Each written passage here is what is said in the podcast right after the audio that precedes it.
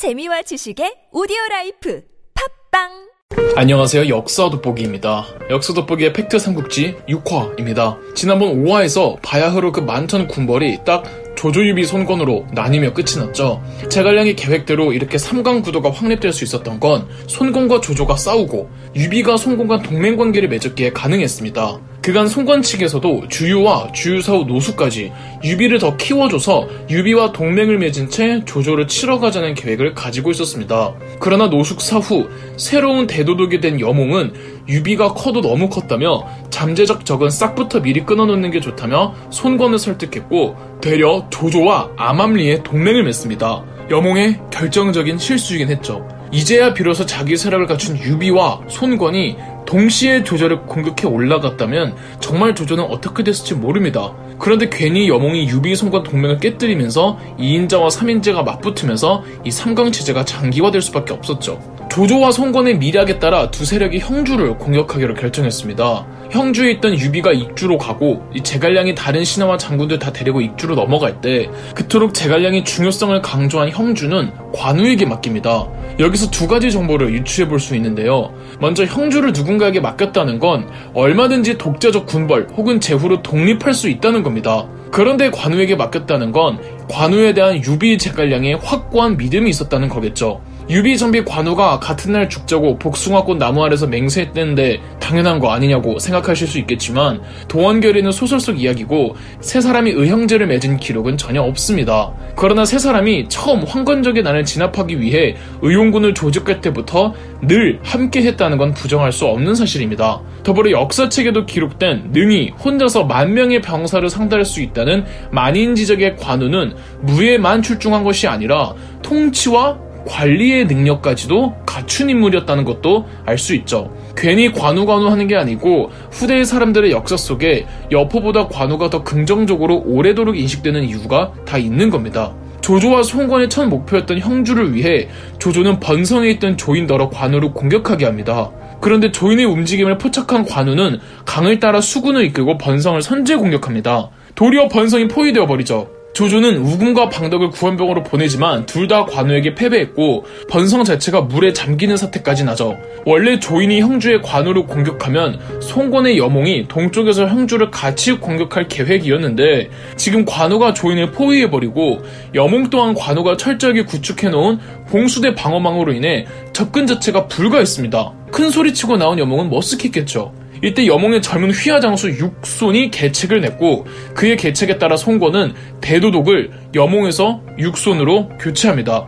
그리고 육손은 번성에 가 있는 관우에게 새로운 대도독이 됐다며 안부 인사를 보냈는데 내용이 엄청 아부하는 내용이었습니다. 그간 육손은 지방을 담당하던 관리였던지라 네임드가 높지 않았고 처음 들어보는 이름에 자기한테 아부까지 하니 관우는 형준의 최소한의 병력만 놔두고 전부 자기가 있는 번성으로 투입시킨 겁니다.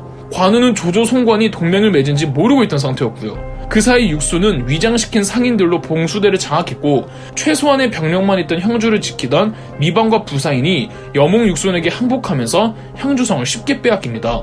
미방 부사인은 형주성에서 번성으로 원정 간 관우에게 보급을 담당하고 있었는데 보급성에 실수가 있자 관우는 돌아오면 보자는 위협을 한 적이 있었거든요. 한편 번성에 있던 관우는 근처 성의 유비의 양아들 유봉과 맹달에게 구원 요청을 하지만 두 사람은 구원 요청을 거절했고 이 때문에 번성 함락이 지연되고 있었습니다. 이때 형주성 함락 소식이 전해지자 관우는 부랴부랴 번성 포위를 풀고 형주로 내려오는데 이미 여몽의 군대가 만반의 방어를 해놓은 상황 심지어 형주성 점령 후 무엇보다 민심 다독이는 일부터 여몽이 힘썼기에 형주성 백성들이 다 여몽을 지지하고 있었고 그 안에 가족들이 있던 관우의 병사들이 대거 이탈하는 상황이 벌어집니다. 관우는 근처 작은 맥성에서 수비에 전념하며 유비의 구원병을 기다리는데 유비가 보낸 구원병들도 육손의 별동대 회방에 걸려 형주로 오지 못하고 있었습니다. 관우는 직접 성을 빠져나와 도망치려 했으나 겹겹이 쌓인 포위망에 생포되었고 그대로 송권에게 끌려가 서기 219년 아들 관평과 함께 참수됩니다. 관평은 관우의 양아들이 아니라 친아들입니다. 여러 대중매체에서는 관우의 죽음 후 분노한 유비가 앞뒤 안 가리고 곧바로 복수하러 떠났다고 나오지만 아닙니다. 관우 죽음 후 유비가 복수전을 하러 가기까지 약 1년 넘는 시간이 있었습니다. 그 사이 220년 조조도 사망합니다. 조조는 생전 본인이 황제가 될 수 있었음에도 끝까지 황제에 오르진 않습니다. 그러나 조조 사후 조조의 아들 조비는 생각이 달랐고 황제 헌제를 폐위시킨 후 뭐 물론 강압이었지만 명목상 헌제가 황제 자리를 양보한다는 이른바 선양의 형태로 황제에 등극합니다. 이게 자수성가한 재벌 1세와 그렇지 않은 재벌 2세의 차이겠죠? 조비는 수도를 장안으로 옮겼고 국호를 위나라로 선포하면서 위나라의 1대 황제 위 문제가 됩니다. 위 문제 조비는 폐위된 헌제의 노후를 보장해 주었지만 헌제가 암살됐다는 소문이 퍼졌고 이 소문을 믿은 유비는 자기가 직접 황제가 되어 한나라 황실을 부흥시키겠다며 수도를 성도로 삼고 국호를 촉한으로 삼으며 역시 스스로 황제에 오릅니다. 황제가 된 이후 221년 유비는 비로소 손권 정벌전에 나섭니다. 많은 신하들이 반대했으나 유비는 전쟁에 나서죠. 유비는 지방 낭중을 지키던 장비와 합류할 예정이었으나 장비는 유비와 만나러 오는 도중 부하들에게 암살당합니다. 부하들이 왜 장비에게 불만을 품었는지는 정확하지 않으나 아마 장비의 가혹행위로 인한 불만이 아니었을까 합니다. 장비가 무예도 출중하고 소설과 다르게 지략도 대단히 풍부한 인물이었으나 군사적으로는 엄격한 군율을 중요시 여겨서 그게 선을 넘었던 듯합니다. 유비는 장비 없이 형주로 떠나죠. 여기서 소설과 실제 역사를 구분해야 하는 것 중 하나가 소설에서는 이때 황충과 장비 관우의 아들인 장포 관흥이 활약하죠. 그러나 실제 역사에서 세 사람 모두 이 전쟁이 일어나기 전에 죽은 것으로 추정됩니다. 유비의 복수전이 가장 소설에서 왜곡된 전쟁이 아닐까 하는데요. 감정에 치우친 유비가 한없이 닥돌만 하는 것으로 나오지만 유비가 그 정도 머저리는 아니었습니다. 유비도 몇십 년을 전장에서 잔뼈가 굵었고 유능한 참모진 옆에서 배운 게 한두 개가 아닐 텐데요. 유비는 초반에 굉장히 신중하고 천천히 형주를 진군합니다. 221년에 출발한 유비가 222년이 되어서야 형주 중부지방까지 진출했다는 것만 봐도 알 수가 있죠. 여러분, 전쟁에서 제일 중요한 건 뭘까요? 바로 보급입니다. 보급이 엉망이면 무조건 질 수밖에 없고 보급이 제대로 돌아가면은 그 군대는 무적입니다. 유비는 그걸 알았기에 보급에 무진장 신경을 씁니다.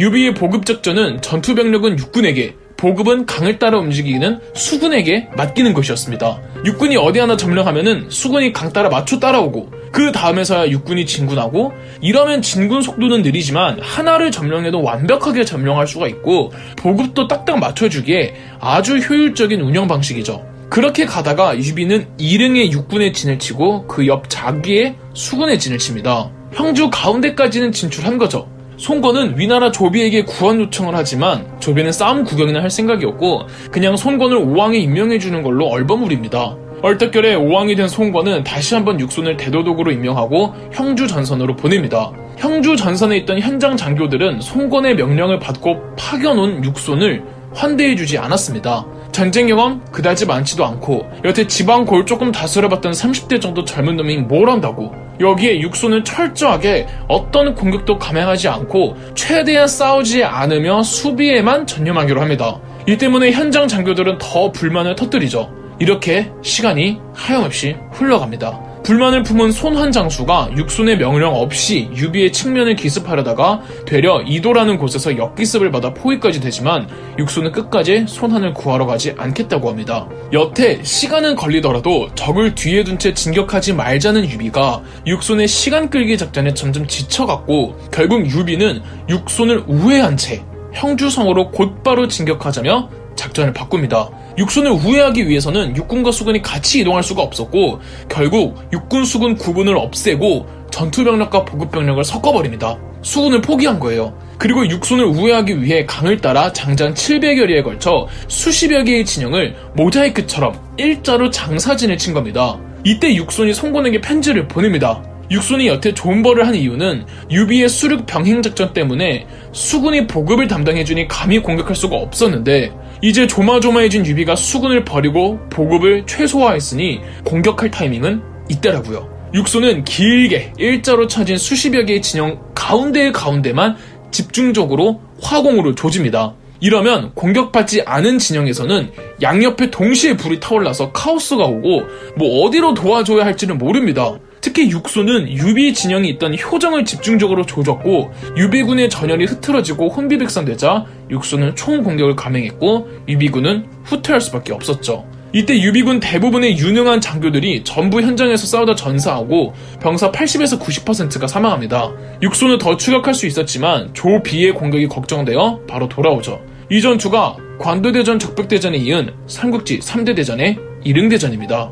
유비는 패전의 치욕에 차마 수도로 돌아가지 못하고 백제성이라는 곳에 들어가 나오질 않습니다. 패전의 후유증은 유비의 건강으로 직결됐고 점차 허약해진 유비는 223년 백제성에서 사망합니다. 유비가 죽기 전 제갈량이 찾아왔고 유비는 제갈량에게 승상의 재능이 조비보다 뛰어나니 반드시 우리의 대를 이루어달라. 아들 유선을 보필하다가 유선의 능력이 부족하면은 직접 황제가 되어달라는 유언을 남깁니다. 어떤 분들은 제갈량이 유비를 따라갔더라면 이릉대전의 결과는 달라지지 않았을까 합니다만 그 어떤 경우에도 한 국가의 국가 원수와 이인자가 동시에 나라를 비우는 경우는 없습니다. 만약 제갈량이 따라갔다면 내부 반란이 터졌겠죠. 유비가 잃은 것 자기까지만 만족하고 진격을 멈추었다면은 또 이긴 전쟁이 되었을지도 모릅니다. 그런데 뭐 또 이 사람 마음이라는 게 형조성을 놓고 오자니 뭐 그게 안 되죠. 어디서부터 잘못됐는지 모르겠지만 애당초 유비와 송건은 서로 싸우면 안 됐습니다. 이렇게 관우, 조조, 장비, 유비 등 삼국지 1세대가 다 자리를 내주고 이제 2세대들끼리의 전쟁이 일어납니다. 다음 편은 제갈량의 북벌입니다. 그럼 역사 돋보기였습니다. 영상 재미있으셨다면 구독과 좋아요, 알림 설정까지 해주시면 감사드리겠습니다.